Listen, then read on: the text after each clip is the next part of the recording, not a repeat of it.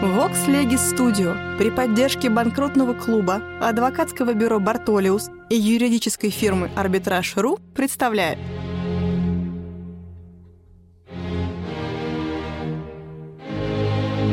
Габриэль Феликсович Шершеневич. Конкурсный процесс. Историческое развитие конкурсного законодательства. Параграф 185 Германское право. Читает Татьяна Петровна Шишмарева. Часть первая. Период городского и римского права.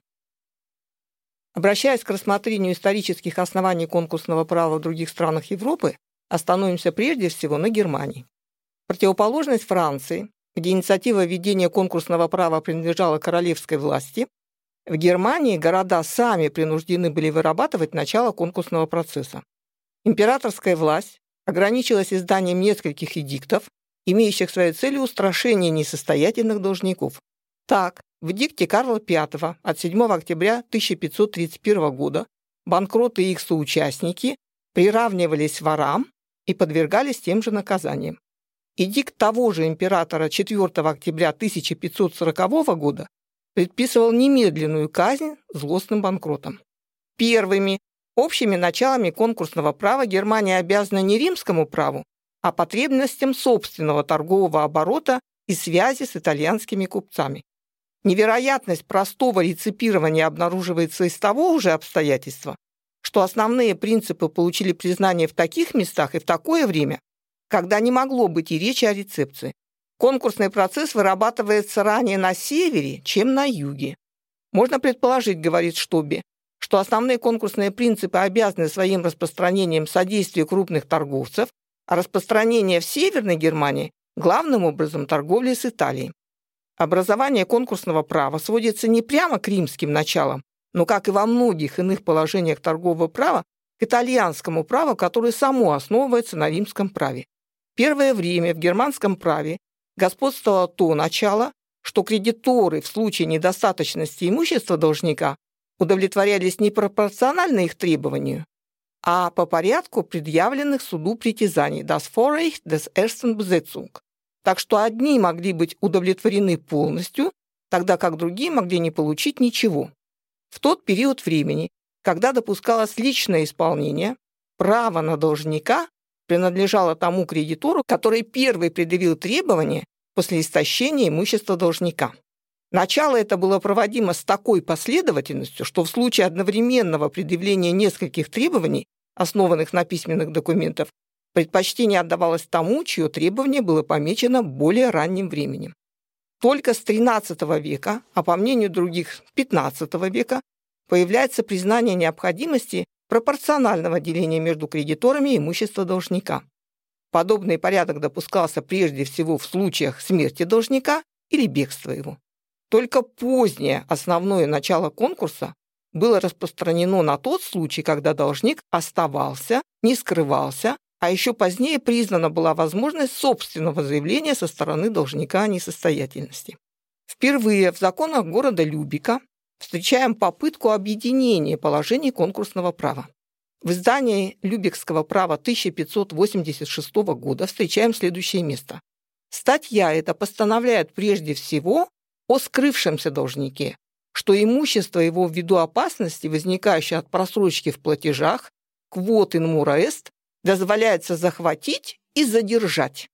И не только тот, кто в действительности бежал, считается скрывшимся, профугитива хабитур, но также и тот, кто замышляет бежать от суда, подлежит тому же закону. Если же гражданин не скрывается, и обладает имуществом в пределах государства, то он по нашему праву свободен от ареста. Тот, кому передано его арестованное имущество, не только не пользуется каким-либо преимуществом, но может оказаться виновным в причинении ущерба. Постановление этой статьи относится к тем имуществам, которые находятся за пределами страны. То же имущество, которое в стенах города, находится вне опасности растраты, так что не требуется от владельцев его такой бдительности и не предоставляется им никакой привилегии, но если кто-то из кредиторов получил владение им, эмиссионом импетрат, или арестовал его, это идет на пользу всех кредиторов и никому не может вредить. Не менее выдающуюся попытку объединения конкурсного права представляет Нюрнбергское городское право. Рецепция римского права при своем необыкновенном влиянии на правовой быт Германии не могла не отразиться на конкурсном процессе.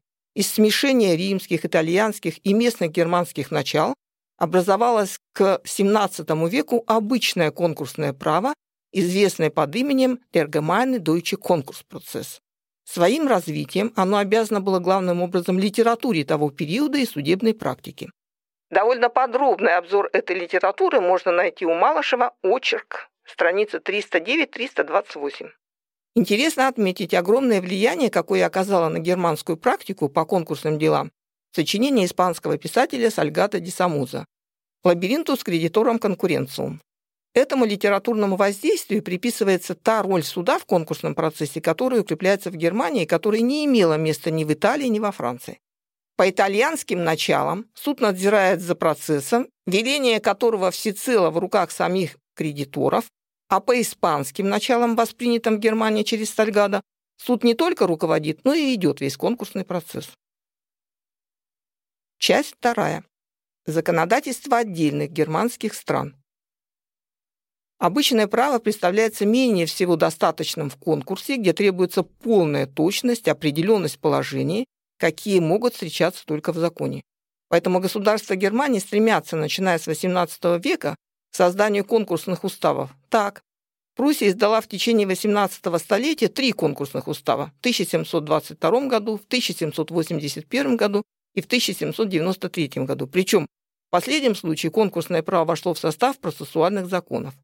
Австрия получила в 1781 году Allgemeine конкурс Ordnung, который сохранил ненадолго свою самостоятельность, потому что также вошел в состав процессуального законодательства 1796 года. Такое же место назначено было конкурсному процессу Баварским кодексом 1753 года, причем ему уделено было особое внимание. Здесь впервые положение о несостоятельности разделяется на конкурсное право и конкурсный процесс, на постановление материального и формального характера. В том же году издан был конкурсный устав в Гамбурге. Несколько позднее, а именно в 1766 году, устав о несостоятельности появляется и в Саксонии. С половины текущего столетия в связи с движением всего торгового законодательства явилась потребность в обновлении, пересмотре конкурсных уставов. Прежде всего, 8 ноября 1850 года издан был новый устав о несостоятельности в Ганновере. Особенность этого закона состоит в полном объединении несостоятельности без раздвоения ее на торговую и неторговую. Наиболее замечательным из местных германских конкурсных уставов представляется прусский устав 8 мая 1855 года, заменивший собой устаревший устав конца прошлого столетия. Законодатель в новом законе решился отступить от римских начал и позаимствовать новое начало во французском законе 1838 года. Не решаясь, однако, ограничить действие конкурсного устава областью торговых отношений, как во Франции, законодатель положил в основание закона торговую несостоятельность и указал особенности для несостоятельности неторговой. Французское влияние сказалось в порядке опровержения сделок, совершенных несостоятельным должником до открытия несостоятельности в постановлениях о мировых сделках, порядке открытия несостоятельности в назначении для надзора судьи-комиссара, в порядке восстановления личных прав должника и тому подобное. Прусский закон послужил во многих отношениях образцом для австрийского конкурсного устава, изданного 25 декабря 1868 года и вступившего в силу 2 апреля 1869 года. Однако в противоположность прусскому уставу австрийский законодатель положил в основании нового закона общий конкурсный порядок Ordentliches Konkursverfahren, а для торговой несостоятельности указал особенное положение, составляющее исключение Kaufmännischer конкурс. Подобно прусскому закону, и австрийский устав излагает отдельно конкурсное право и конкурсный процесс. При создании закона имелась в виду совершенно правильная мысль возможно менее включать в конкурсный устав постановления материального права, которые должны найти себе место в общем гражданском законодательстве. Сюда относятся иски о праве собственности на имущество, попавшее в конкурсную массу. Сюда же относятся споры против распоряжений должника, совершенных до открытия несостоятельности. В отношении постановлений последнего рода австрийский законодатель за недостатком положений общего гражданского права принужден был издать 16 марта 1884 года особое правило. Торговая несостоятельность имеет место в отношении только тех купцов, фирма которых занесена в торговый регистр. Только для торговых должников допущено прекращение несостоятельности по мировой сделке. Ввиду некоторых нововведений, допущенных новейшими конкурсными законодательствами, в Австрии проявляется также движение в пользу пересмотра устава и сближения его с германским правом. Последним по времени местным конкурсным законодательством до создания Германской империи был конкурсный устав Баварии, вошедший в состав устава судопроизводства, изданного 29 апреля 1869 года. Различие между торговой и неторговой несостоятельностью почти вовсе устранено в новом законе, а надзор за конкурсными делами отнесен был к ведомству общих судов. Несмотря на существование специальных коммерческих, закон вступил в силу 1 июля 1870 года. Часть третья. Общегерманское законодательство. Ко времени объединения Германии на пространстве, занимаемом ею, действовали самые разнообразные источники конкурсного права. Одни государства, как, например, Пруссия, имели свои собственные уставы, самостоятельно выработанные. Другие продолжали держаться старого французского права, как некоторые рейнские провинции. В Эльзас-Лотарингии действовал новый французский закон 1838 года. Наконец, остальная часть государства оставалась под действием общего конкурсного права, перешедшего к XIX веку в качестве наследства прошлого столетия. Кроме этого разнообразия, побудительной причиной к объединению законодательства служила политическая цель, так как Германия, как и в Италии, было скоро сознано, что единство права, как и языка, является лучшей национальной связью. Объединение процессуальных законов, предпринятое в 70-х годах, представляется продолжением работы объединения, предпринятой еще ранее в области торговой и преддверием к созданию общего гражданского права. Ввиду этих обстоятельств Союзный совет Северо-Германского союза предложил канцлеру 21 февраля 1870 года выработку проекта конкурсного устава. Канцлер возложил исполнение этой задачи на прусское министерство юстиции. Последнее по чувству патриотизма положило в основании своих работ прусский закон 8 мая 1855 года. К концу 1873 года проект был изготовлен под именем Gemeinschuld-Ordnung für das Deutsche Reich. Постановлением Союзного совета проект был предложен предварительному рассмотрению комиссии, составленной из восьми юристов и трех представителей торгового класса. Эта комиссия, сохранив основные начала предложенного проекта, признала, однако, необходимость некоторых существенных изменений. Между прочим, комиссия заменила само заглавие проекта на конкурс «Орднунг» ввиду общей распространенности этого термина. Проект, получив еще некоторые незначительные поправки в Союзном Совете, в 1875 году был представлен на рассмотрение Рейхстага. После первого чтения проекта было признано необходимым передать его на ближайшее рассмотрение комиссии, составленной из 14 депутатов. Комиссия окончила возложенную на нее работу к маю 1876 года. В таком виде проект предложен был Рейхстагу, который после третьего чтения 21 декабря 1876 года признал его единогласно.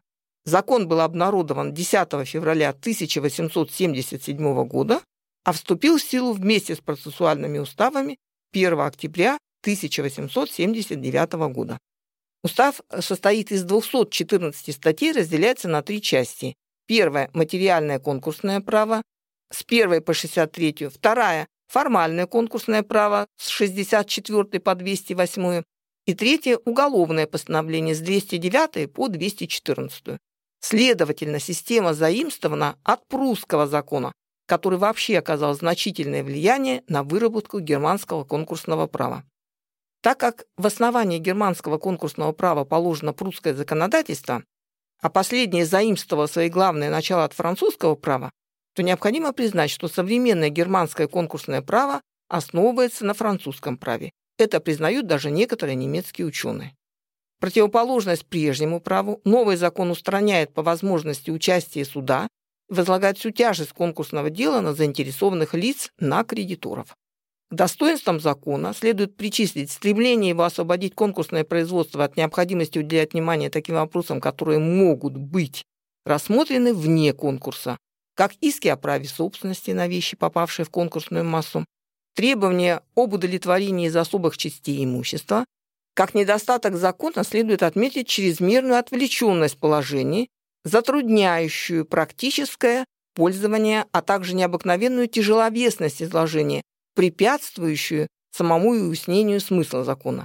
Издание германского гражданского уложения 1896 года должно было несомненно отразиться на действовавшем конкурсном уставе. К обновленному материальному праву необходимо было приспособить формальное право. Согласно параграфу первому закона о введении в действие гражданского уложения, одновременно, то есть 1 января 1900 года, должны были вступить в действие пересмотренные Устав гражданского судопроизводства и конкурсный устав. Пересмотр последнего акта, не затронувший по существу конкурсного права и процесса, привел, однако, к увеличению устава до 244 статей вместо прежних 214.